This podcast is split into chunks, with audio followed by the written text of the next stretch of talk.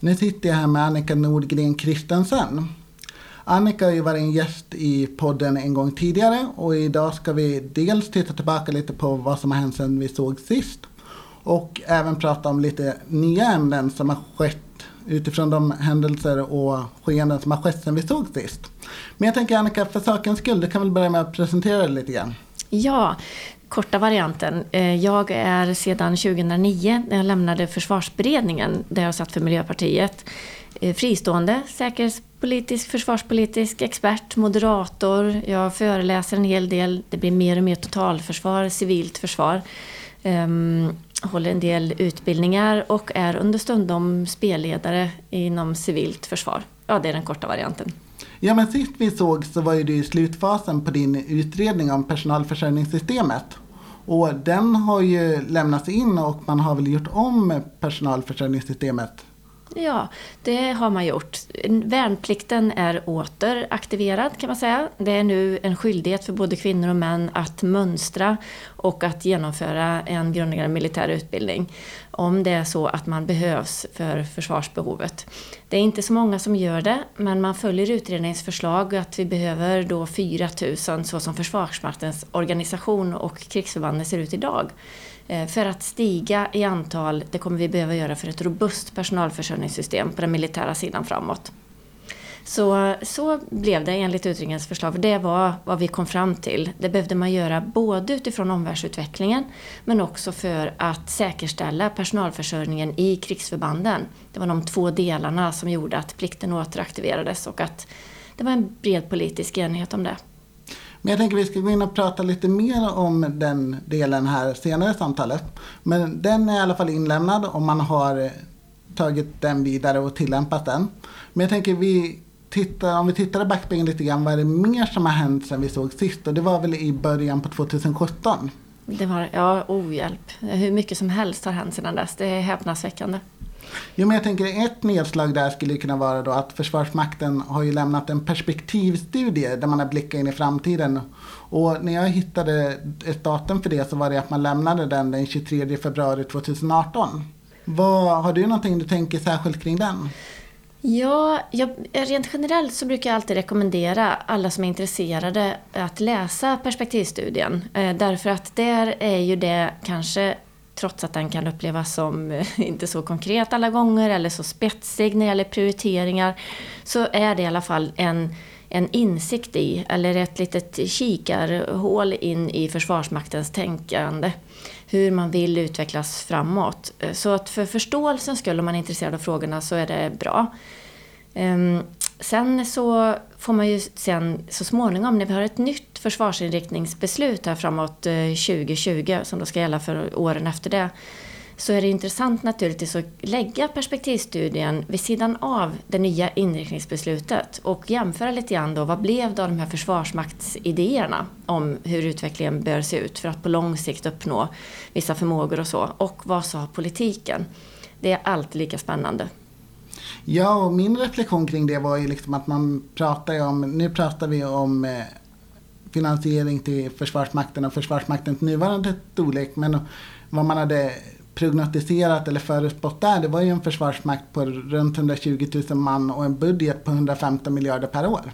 Ja, på sikt så är det det som krävs, tycker Försvarsmakten. Och det är också en ingrediens i den här diskussionen och debatten vi är mitt uppe i just nu. Både vad är det som behövs, men också naturligtvis hur ska det finansieras? Och inte bara framåt, utan hur ska vi finansiera, fortfarande är vi i detta läge, det vi redan har bestämt, eller politiken redan har beslutat. Så eh, det är väl vid sidan av andra utredningar, Materiellbergsutredningen och eh, ja, min personalförsörjningsutredning som också ställer krav på mer resurser om man ska uppnå ett robust personalförsörjningssystem. Och en hel del andra underlag också alldeles nyligen som sammantaget bara illustrerar att här har vi verkligen någonting att bita i.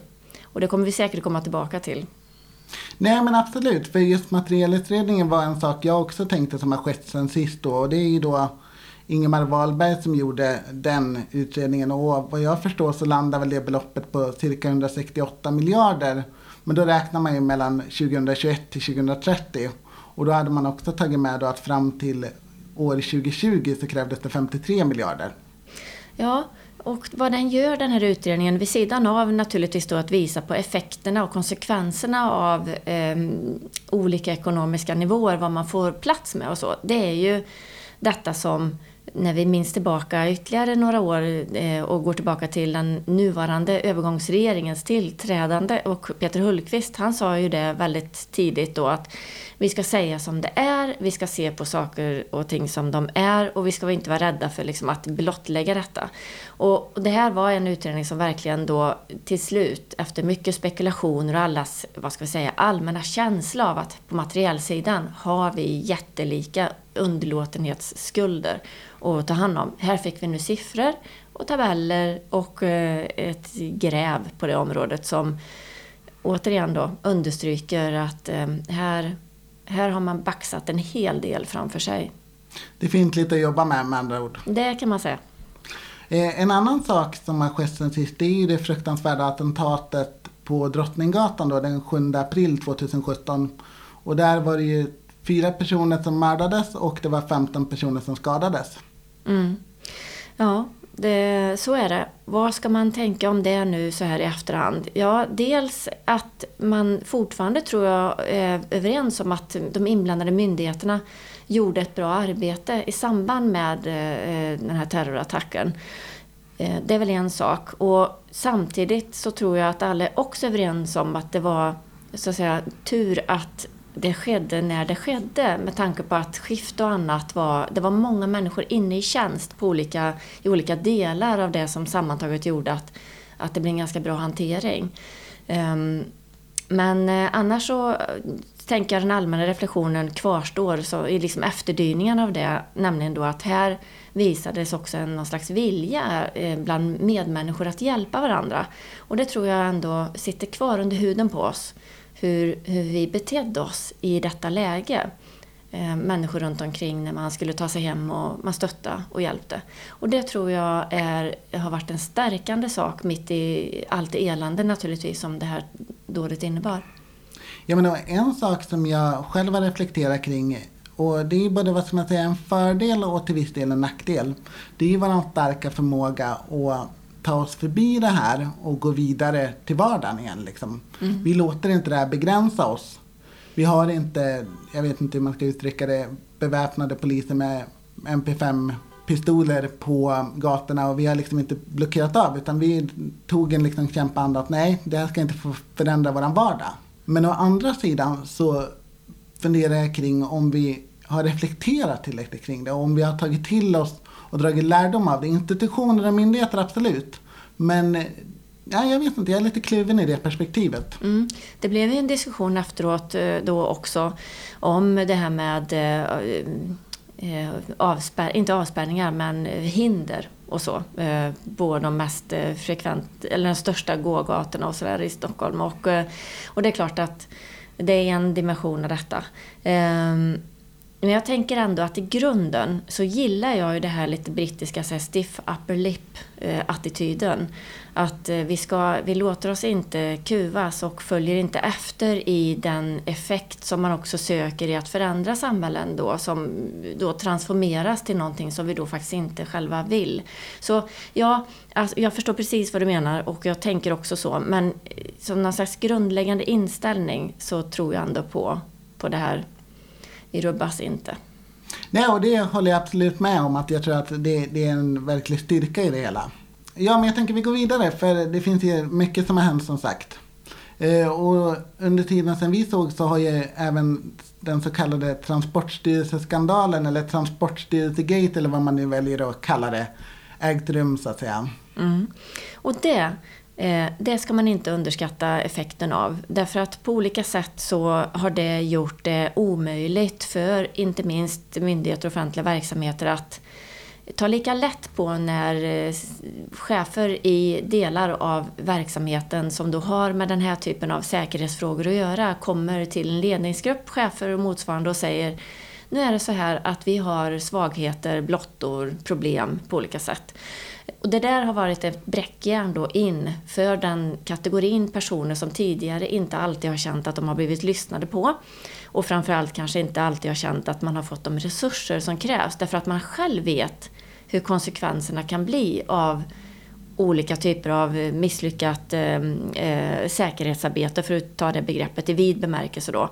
Ehm, eh, och detta har varit då en, en effektiv sätt för dem att nå fram till ledningsgruppen, vilket är helt centralt. Det, det här är ingenting som enbart en eh, informationssäkerhetsavdelning eller IT-chef eller så ska ha hand om, utan det måste upp ända högst upp och det har varit en hjälp till det. Så något gott kom det ur även den historien, men det är inte slut än.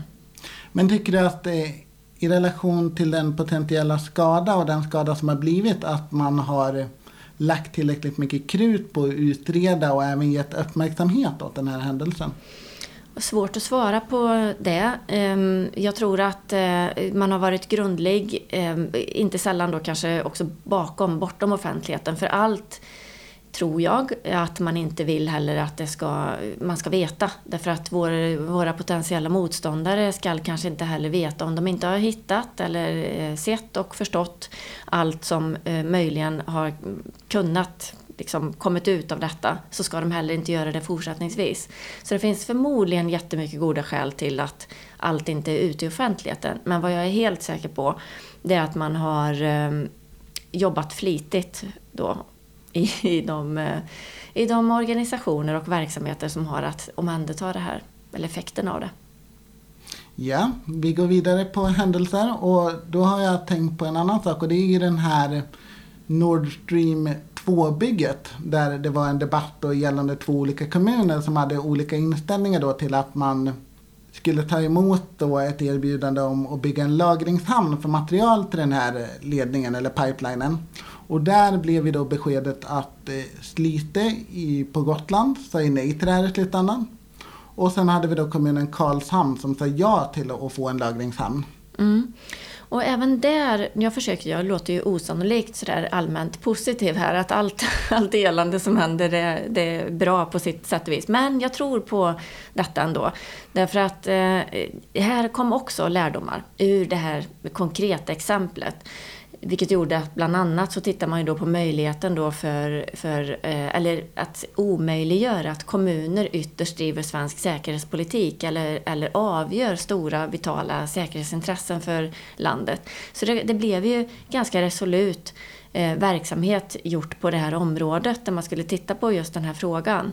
Sen tror jag att en annan sak eh, också blottades i med den här diskussionen, nämligen hur olika man såg på detta som ett problem eller vilket kanske många av oss som håller på med de här frågorna tycker då att möjligen en lite naiv inställning då. Att ja men det är ju bara affärer, det är affärsverksamhet och så. Eh, och det tror jag möjligen att senare tids händelser i den finska skärgården har Ehm, ytterligare så att säga, understruket att man nog inte ska vara så naiv när det gäller den här typen av frågeställningar. När det gäller den här typen av verksamheter och dess kopplingar till, i det här fallet och andra fall, starka statliga ryska intressen. Ja, om vi går vidare så på hamnspåret så fanns det ju även då planer på att anlägga en hamn i Lysekil där det då fanns eh, företag med kopplingar till den kinesiska staten som erbjöd sig att göra det här. Och eh, det här blev ju uppmärksammat att det fanns de här kopplingarna och det ledde till protester och det ledde även till att de här företagen drog sig ur det här projektet.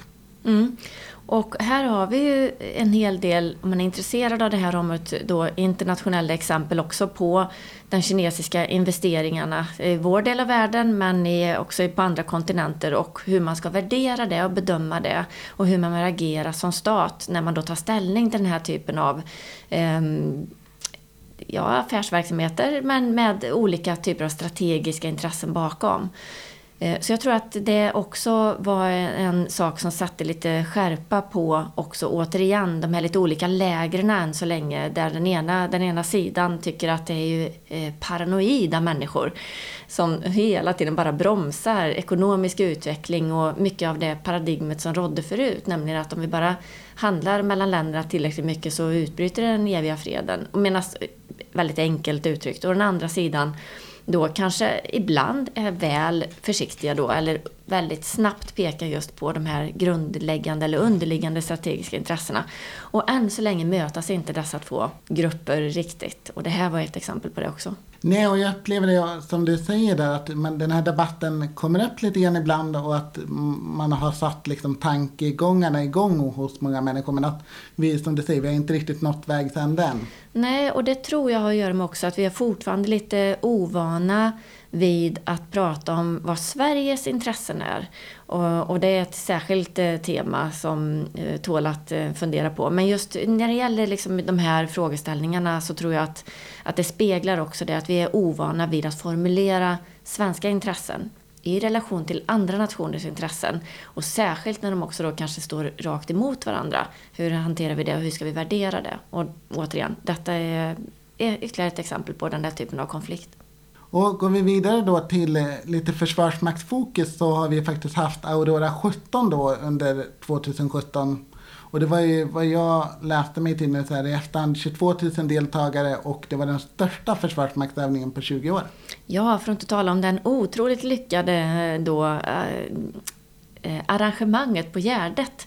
Försvarsmaktsdagen där som lockade så otroligt många människor. Men Aurora tror jag att där upptäckte nog, eller återuppväckte återupptäckte många att eh, här finns det ju ett försvarsintresse och en välvillig inställning. Här bjöds eh, kaffe och det var bullar som bakades till soldater. Eh, och det var bifall då på hamburgerrestauranger och annat när soldaterna kom in. Och, så, och det där var lite yrvaket tror jag för Försvarsmakten många gånger. Eh, och inte minst kanske också bland allmänheten att man hade kanske lite grann längtat åt synligheten i Försvarsmakten ute på ställen där man inte har varit på väldigt länge. Så det tror jag är också en, apropå efterdyningar av olika händelser, att det, det hänger lite grann kvar. Vi var visst ganska så försvarsvänliga ändå, i sådär enkelt uttryckt, i allmänheten. Ja men absolut, och det där har ju varit uppe i många debatter, i många panelsamtal, just där hur bygger du försvarsvilja och, och folkförankring? Mm. Och det, det görs ju. Eh, och sen naturligtvis, man kan ju inte bara sitta här och vara positiv då kanske. Utan då kanske man ska påminna om ändå att apropå övningsverksamhet så, så är det intressant att diskutera när vi går till övningsverksamhet där det blir riktigt jobbigt. Och nu menar jag inte att det inte är jobbigt för de inblandade soldater och sjömän och officerare i den här typen av övningar. Absolut är det så. Men jag, vad jag menar är lite grann, när riggar vi övningar där vi inte är säkra på att det går bra? Eh, där vi ställer till med sånt elände så att vi vet att eh, eh, nu är det inte säkert att vi reder ut det här. Det är liksom nästa steg tycker jag. Eh, där vi faktiskt också får elbortfall, där vi kanske då testar andra delar av systemet. Och där inte alla åker hem och kanske egentligen vet redan från början att eh, mm, vi visste nog att det skulle gå bra. Men nu gjorde det ju det på olika sätt också och då skulle jag kanske ändå nämna i, i Aurora-sammanhang att här hade vi förband från andra länder också inblandade på besök och som uppenbarligen var väldigt eh, belåtna med svensk övningsverksamhet. Ja, men för det var en följdfråga där jag tänkte, alltså, utifrån dina kontakter och din upplevelse, var det en lyckad övning? Eh, ja, i stort tror jag det. Eh, och sen vet jag, och det vore konstigt eh, med tanke på hur många år sedan det var senast man gjorde den här typen av försvarsmaktsövning. Så hade det varit konstigt om det inte var saker och ting som inte fungerade eller om det fanns eh, inte fanns något missnöje eh, från vissa delar då som inte fick öva så som man hade hoppats eller tänkt. Eh, det där kommer man ju aldrig ifrån. Men i stort tror jag nog att man kan säga att det var lyckat. Och särskilt kanske då återigen folkförankringsdimensionen och bemötandet. Men jag tänker om vi går vidare där så har vi även då beslutet om att man skulle köpa in Patriot eh, från USA då som luftvärnssystem. Mm. Ja, och där är vi inte i, i, hamn helt och hållet än med tanke på eh, diskussionen om pengar och annat. Å andra sidan så finns det då olika uppfattningar om detta i politiken, hur man ska värdera detta behov relativt andra eftersom det handlar om så stora belopp helt enkelt. Det är dyrt. Men eh, så långt man kan läsa i de öppna delarna så är det ju i enlighet med Försvarsmaktens kravställning. Det, var, eh, det slutade och började med Patriot därför att det var vissa krav som man just uppfyllde med det här systemet. Och en sak som är relaterat till det som kanske värt att lyfta upp då, det är ju den här ständiga frågan om vad ska politiken peta i? När det gäller inte minst materiellsystem och vad ska Försvarsmakten, det vill säga professionen, bestämma om? Ehm, så detta det höll ju på att bli och det är väl fortfarande delvis ett exempel på att eh, man vill gärna vara med där från politikens sida och ha synpunkter. Och det är inte alltid, nu är jag lite ironisk, som just eh, politiken är bäst på att avgöra ner på materiellsystemnivå vilka olika behov eller krav eller förmågor som landar i vissa projekt eller inte andra. Och det för mig in på nästa punkt. Det har ju även tagits upp i debatten att köpet av Patriot inte bara var baserat på, vad ska man säga, dess förmåga utifrån systemets förmåga. Utan att det även var en del i vår säkerhetspolitiska relation till USA. Mm. Och då kommer vi över till det faktum att det har ju slutits en del säkerhetspolitiska samarbetsavtal mellan Sverige och flera andra länder.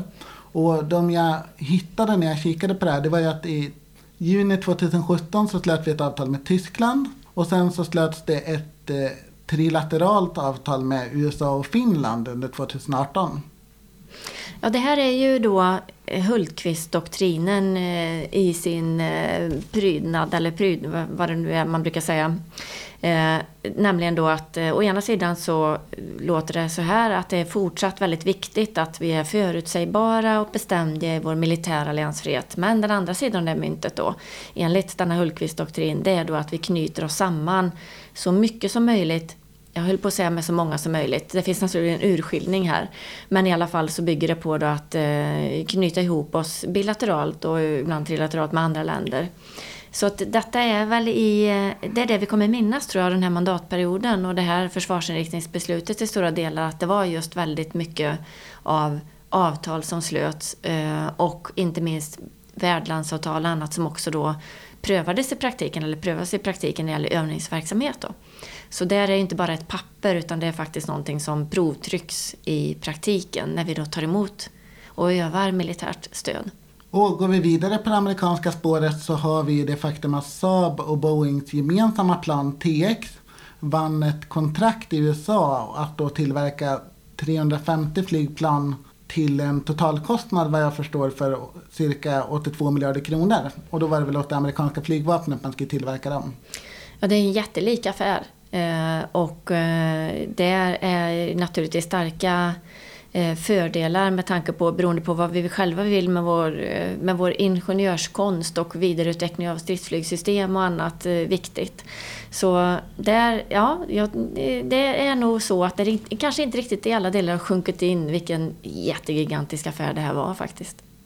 Nej, jag instämmer. Alltså, och det kommer vi beröra mer i det senare samtalet här. Men just det här att det här är ju ur ett strategiskt perspektiv gigantiskt för Sverige. Ja, och alla, nu tänker jag också lite grann på när vi pratade Pageot innan, att alla det finns inga materiellsystem som är i den här storleksordningen, vare sig när det gäller pengar eller liksom på den strategiska nivån, eh, som inte är utan den dimensionen. Det kommer man aldrig ifrån. Det finns aldrig enbart eh, krass eh, behovs och kravspecifikation och teknik utan det finns alltid andra överväganden. Och, de, och det säger jag inte för att ringakta dem eller liksom, eh, ironisera över det utan tvärtom.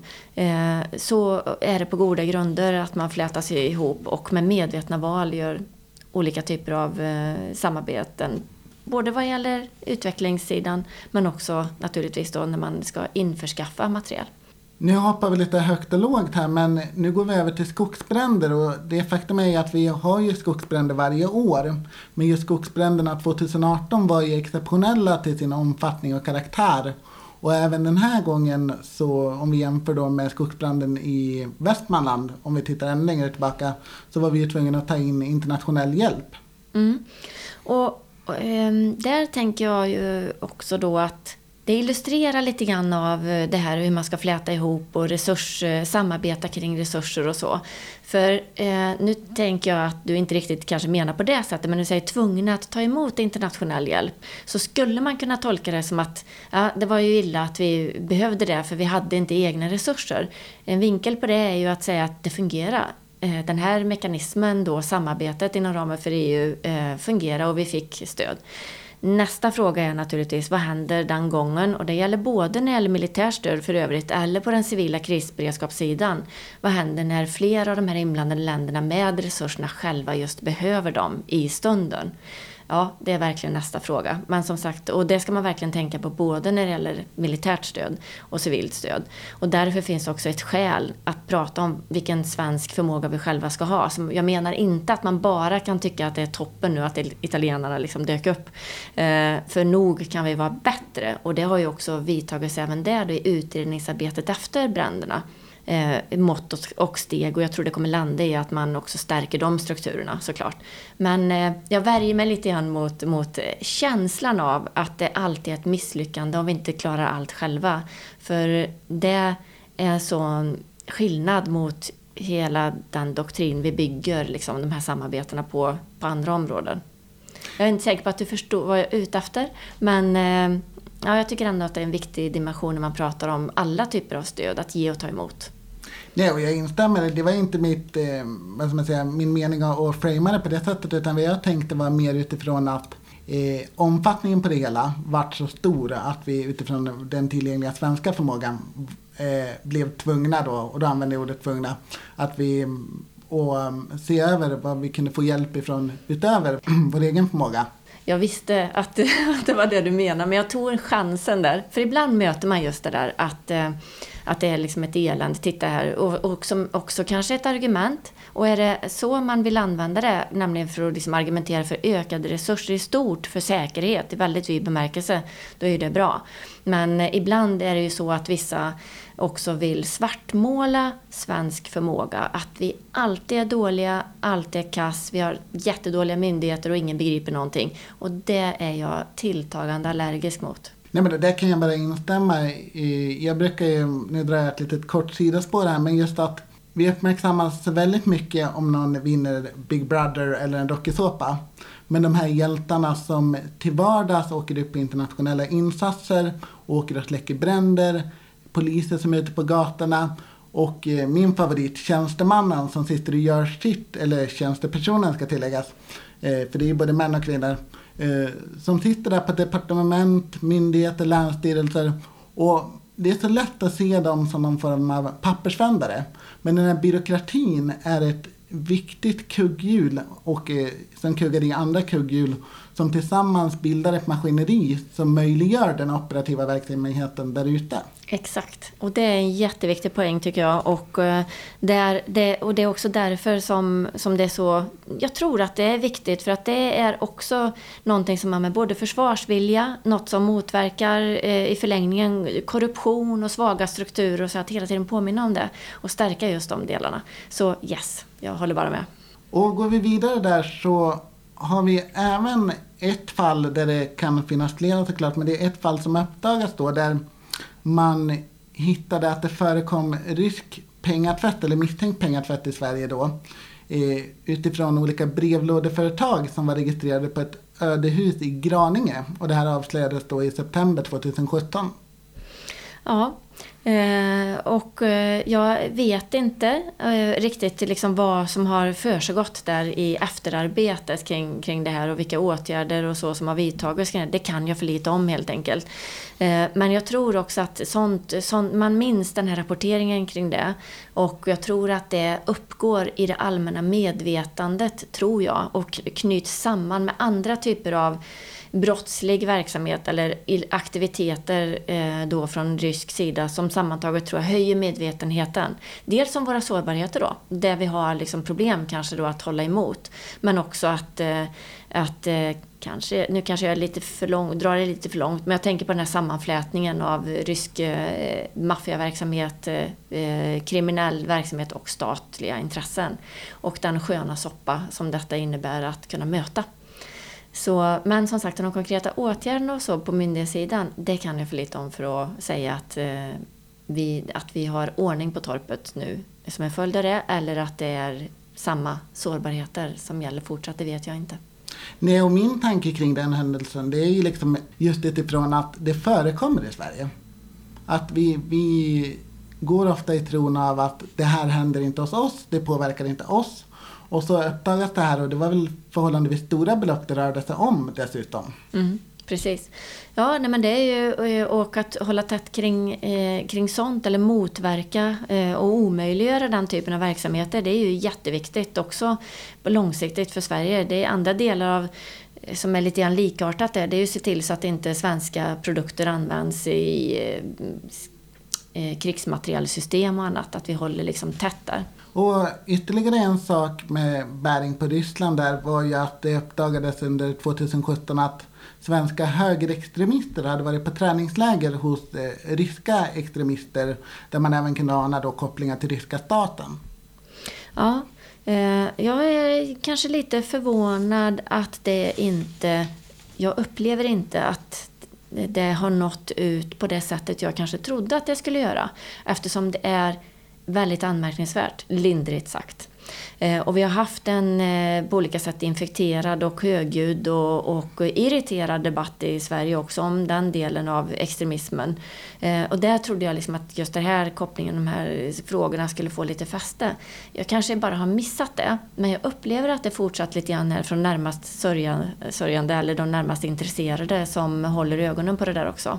Ja, men gör man en internationell utblick, vilket vi ska gå vidare till att göra nu, så har vi ju sett eh, då exempel på det här som har eh, i media framställts som att Ryssland då försökte göra ett eh, kuppförsök i Montenegro med där man avslöjade att det var i alla fall riskunderrättelsepersonal inblandad till viss del i alla fall. Mm. Ja visst, och eh, hur man både finansierar och använder sig av olika grupper, eh, inriktningar hejdlöst eh, utan några betänkligheter oavsett vad de här grupperna eller, eller individerna och så som man använder sig av står för. Just för att slå split och skapa osäkerhet på olika sätt i andra länder. Det är ju bara ytterligare ett exempel på att det är ett det är så man gör helt enkelt.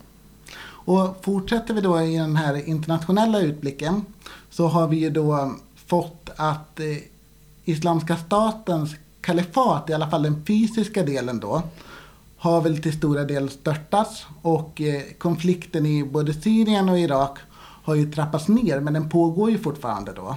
Och det här har ju också då medfört att eh, det har kommit strömmar av återvändare från IS territorium som har kommit tillbaka till hemländerna. Så är det. Och eh, där är det ju många just som, som pekar på risken för ökade, eh, alltså ökad risk för terrordåd då i Europa kring hemvändare. Men också därför att eh, det är sättet som man hanterar att man har blivit av med stora delar av det territoriet som man utropade kalifatet då. Eh, så ja, effekterna där, det, det, vet vi inte riktigt än eh, hur det kommer bli. Men det är så ju att vi har nog stora anledningar att liksom hysa en oro för det. Även om vi naturligtvis också ska glädjas åt att de är tillbaka tryckta på marken. Och att många av de här städerna och byarna som har levt under den här terrorn eh, nu faktiskt kan försöka återgå och försöka återuppbygga. Mycket andra problematiker fortfarande naturligtvis kring hela regionen. Eh, det är många olika intressen som slåss nu. Eh, men eh, vart det landar riktigt i slutändan, det vet vi inte. Jag tror dock att man ska varna för lite grann att inteckna för mycket av segern kring Islamiska staten. Ja, vi kommer ju gå in lite mer på det här längre fram i samtalet just med hur vi tänker kring de här stora frågorna i relation till Sverige också. Och sen har jag noterat då att Donald Trump har ju snart hunnit vara president i två år och det har ju såklart vittomfattande effekter och det har ju varit både stora politiska konsekvenser på vissa delar av den förda politiken och kanske inte så stora konsekvenser som man trodde på andra delar. Ja, vad ska man säga? Det är, man saknar på något sätt riktigt eh, ord för att beskriva eh, både liksom, utfallssidan, det vill säga att han upphör faktiskt fortfarande inte riktigt att förvåna. Eh, å andra sidan så verkar han ju då också kunna träffa rätt, eller i alla fall eh, till synes, i första vändan lyckas åstadkomma saker och ting. Sen har det varit si och så med efterlevnad, jag tänker till exempel på mm, Nordkorea och så. Eh, men eh, jag, jag, tror också att vi kommer se i efterhand väldigt mycket av de skador som vi pratar om nu men kanske inte fullt ut har förstått i det internationella systemet. Och hur, de, hur det har utmanats på olika sätt under hans eh, presidentskap här. Eh, vi har inte helt enkelt riktigt eh, sett vidden av de skadorna. Och så kan man tänka att Ja, kan man tänka att vi läker ihop den transatlantiska relationen och så eh, snabbt efteråt? Men jag vet inte riktigt, vi får se. Än så länge håller ju delar av administrationen och strukturerna emot. Eh, men nog finns det anledning att oroa sig, det gör det. Han är inte bara en pajas, verkligen inte. Han är mer skadlig än så. Ja, om vi fortsätter på det här amerikanska temat där så har ju det faktum att Ryssland blandade sig i och påverkade det amerikanska valet även lett till ett efterspel. Eh, där man då gemensamt i västvärlden får man väl ändå säga utvisade ett antal ryska diplomater och sen så svarade ju då Ryssland med att utvisa diplomater från Ryssland. Mm. Ja, men det är en sak som pågår på olika sätt på ytan och andra saker som pågår under det i de här eh, ryska-amerikanska relationerna. Eh, och sista ordet är ju inte sagt. Eh, vi, det kommer ju mera. Det är fortfarande inte färdigt i den mån det någonsin blir utredningsverksamheten kring de här kopplingarna. Och dessvärre så tror jag att vi får anledning att liksom fortsatt och kanske fördjupat förfasa oss över hur det ryska inflytandet har sett ut. Och fortsätter vi på det här med stora förändringar under det senaste året eller åren så har ju även då Brexit rullat igång. Ja, ja, det, ja apropå liksom stora så här, kontinentalplattor som rör sig under fötterna på oss eh, så är ju detta ett mycket gott exempel på det på väldigt många olika sätt.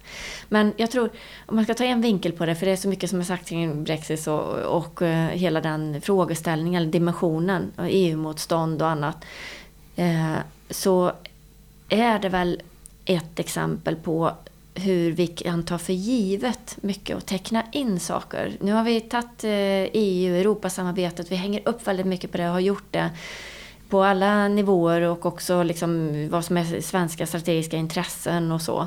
Och sen händer detta. Eh, och det är väl en illustration på just det här att eh, stora skiften kan hända ganska snabbt som verkligen rubbar oss och vår föreställning men också hur vi hanterar liksom de här typen av förändringar som är så djupgående utifrån vad vi har tänkt att nu har vi löst freden i alla fall mellan EU-länder i detta samarbete som vi har sett så beständigt. Ja, det var en lång utredning men jag blir nästan lite så här, eh, känslomässig eh, kring just den här frågan om hur, hur lätt det är att vi tar saker och ting för givet helt enkelt. Jo men jag menar, det finns ju en tydlig parallell där och, som vi känner av än idag och det, jag menar, det är ju det faktum att vi gjorde den stora nedrustningen efter Sovjetunionens fall. Ja, det är väl det, jag, det är väl det som är orsaken tror jag, just att eh, jag blir, eh, eller liksom fortsatt lite tagen av det här. Sen är det de som är optimister och tycker att det här är ganska så naturligt och det kommer rulla på så på olika sätt och det är mycket möjligt att det kommer göra det. Men eh, det är också så att med de krafter som är igång nu i Europa och i EU, där, ja, där detta kan på olika sätt liksom nära väldigt destruktiva krafter, då, då blir man orolig. Listan börjar bli lång här, men jag har två saker till jag skulle vilja ta upp och sen ska vi gå in på dagens teman som jag nämnde tidigare. Och det är ju då Skripal-attentatet eller vad man ska säga här som skedde i mars 2018. Ja, intressant får man ju säga. Ehm, och vad jag kan kanske bidra med i den diskussionen eller för de som vill tänka vidare på, på vad detta är för någonting, vad det var för någonting så kan man ju tolka det antingen som att hur i hela fridens namn kan de vara så jäkla klantiga? Är de eh, helt på dekis? Eh, där? Eh, eller hur ska man eh, läsa det här? Och en annan variant är ju att tänka att de kanske inte bryr sig om upptäckt på samma sätt som man gjorde tidigare. Det är mycket mer oroande än att tänka sig att man har förlorat kompetens eller tar för stora risker. Eller rätt sagt är det så här, en kombination av att man är beredd att ta större risker och att man är också så slarvig i sin exponering med kvitton och annat. Det är ju liksom man, man kan skratta åt det, men man ska inte göra det. Kan det ha att göra med att man då är beredd att öka så risknivån och att man dessutom då inte man bryr sig helt enkelt inte om om man blir upptäckt. Då är ju det en väldigt viktig signal om hur man kommer bete sig i fortsättningen på andra länders territorium och mot andra intressen. Nej men absolut, och i det här sammanhanget ska vi inte heller glömma det faktum, nu har jag inte årtalet i huvudet, men vi har ju den här eh, förgiftningen medelst ja. radioaktiva medel av eh, den före detta underrättelseagenten Litvinenko. Mm. Mm. Ja, nej men här, och, och, det finns, här finns det ju historik att smälta eh, och ta till sig om man är intresserad av, av den här typen av aktiva eh, operationer. Så, så att det, det, är en eh, lång tradition, men återigen, det är möjligen så att man ändå ska reflektera över det utifrån vad kan detta betyda? Vad är det för förändring? Eh, som har skett och vad är det man vill signalera. Eller återigen då, bara för att eh, det är fullt möjligt att eh, sådana tankar kan vara fel rent teoretiskt. Och då kan man ju fortsätta och, och tänka att okej, okay, de har blivit jättemycket sämre än de var för några år sedan. Eh, men eh, fan trot som det heter. Jo men en annan händelse där det uppdagades då att eh, ryska underrättelsetjänster var ute i att utföra aktiva operationer och blev avslöjade. Det var ju då också här i april 2018 när man eh, fångade in då faktiskt fyra ryska operatörer från en rysk underrättelsetjänst som skulle utföra en cyberattack mot eh, OPCW, eh, the Organization for the Prevention of Chemical Weapons. Men eh, då upptäcktes man av nederländska myndigheter och man fångade alltså in de här operatörerna och man utvisade dem från landet för de hade ju diplomatpass vad jag förstår. Ja, jag, jag knådade ihop de här två händelserna. Det var det jag menade när jag prat, började prata om kvitton och sånt där. Då var det just det här. Eh, men, och kanske ändå tydligare, eller tydligare på sätt och vis då det här slarvet då som, som jag menar att, eller jag vill varna för lite ändå att feltolka som just att man är helt enkelt rätt dåliga. Eh, och istället så var det ytterligare ett exempel på att man höjde risknivån eh, betydligt och kanske också då återigen då struntade i att man faktiskt blir påkommen. Sen är det, jag tänker på när det gäller förgiftningsdelarna här, alltså eh, hela det här skådespelet då som har att göra med den här så kallade intervjun med de här två eh, privatpersonerna eh, då som hade varit i, i Storbritannien och sådär. Det är ju eh, en, ett intressant eh, skådespel att betrakta för den som är intresserad av liksom hur man också arbetar med media, kommunikation och hur sammanflätade de, de statliga kanalerna är när man medverkar då till att man ska undandra sig uppmärksamheten och, och så. Så att eh, här finns mycket att studera för den som är intresserad av de, i alla de här fallen som vi har pratat om. Ja, men, och, och en parallell till det i, i relation till just eh, Skripal-fallet det är ju också de här organisationen Bellingcat som ändå har gjort en öppen grävning i, i det här fallet då med Ja visst, de använder sig av dolda källor och så vidare men de har ändå tydligt redovisat hur de har gått tillväga och även då dragit ytterligare slutsatser och fått fram material om olika underrättelsetjänstverksamheter och personal. Precis. Eh, och det där är ju jätteintressant för eh, det, det, visar ju också vad man kan göra med eh, vad tekniken med, medger nu och vad öppna källor innebär och med skicklighet och engagemang då människor utanför tjänsterna och utanför sektorn så att säga bestämmer sig för att det här ska liksom blottläggas och avslöjas ja, det är fascinerande faktiskt att se många olika av deras arbeten som har, eh, som har gjorts och inte minst också nedskjutningen av eh, planet. För nu börjar det bli ganska många år sedan. Men allt det arbetet är också fascinerande skickligt. Så det är ett nytt fenomen i samband med eh, andra fenomen och sätt att arbeta som inte är så nya, men kombinationen är intressant där. Ja, och det, är, det ligger en otrolig kraft i det för nu kan man väl säkert tänka sig att eh, vad som heter västerländska underrättelsetjänster kanske kände till den här uppgifterna till stor del. Men å andra sidan så ger det ju oss vanliga medborgare så att säga en inblick i den här lite mer Dolk and Dagger-verksamheten och eh, i spionagets värld. Ja, absolut. Det, det, det är precis så, precis så det är. Eh, så att det, ja, det, det tror jag också vi kommer se tillbaka på om ett antal år. Som att ja, just det, det var där det hände. Det var där det liksom verkligen började att få fäste och blomstra. Men också väckte respekt och, och hade en trovärdighet kring sig. Så eh, det kommer mera därifrån också. Det är jag helt säker på. Och den sista händelsen jag tänkte lyfta här innan vi ska gå in på dagens teman. Det är ju då den här eh, saudiska journalisten Khashoggis försvinnande otroliga dödsfall då i, i händerna på saudiska agenter då i Turkiet. Och det här skedde ju då utifrån vad man uppskattar då i början på oktober här 2018. Ja, eh, ja, vad ska man säga om detta? Eh, jag tror att det bland annat eh, påminde om den saudiska eh, regimen eh, som inte alltid eh, diskuteras på det sätt som man bör göra i olika typer av inblandning och aktiviteter i andra länder. Men också naturligtvis hur man väljer att agera mot personer som är misshagliga på olika sätt. Så ja, vi fick ju en eh, liten förnyad, så att säga, eh, inte debatt kanske, men ändå liksom att man satte lite ljus igen på Saudi och det är nog inte fel att man gör det. Nej, och vi ska ju prata mer om det lite senare här, men man kan ju också prata om det här med de internationella normerna. Vad stater gör mot varandra och vad man gör på varandras territorium. Mm.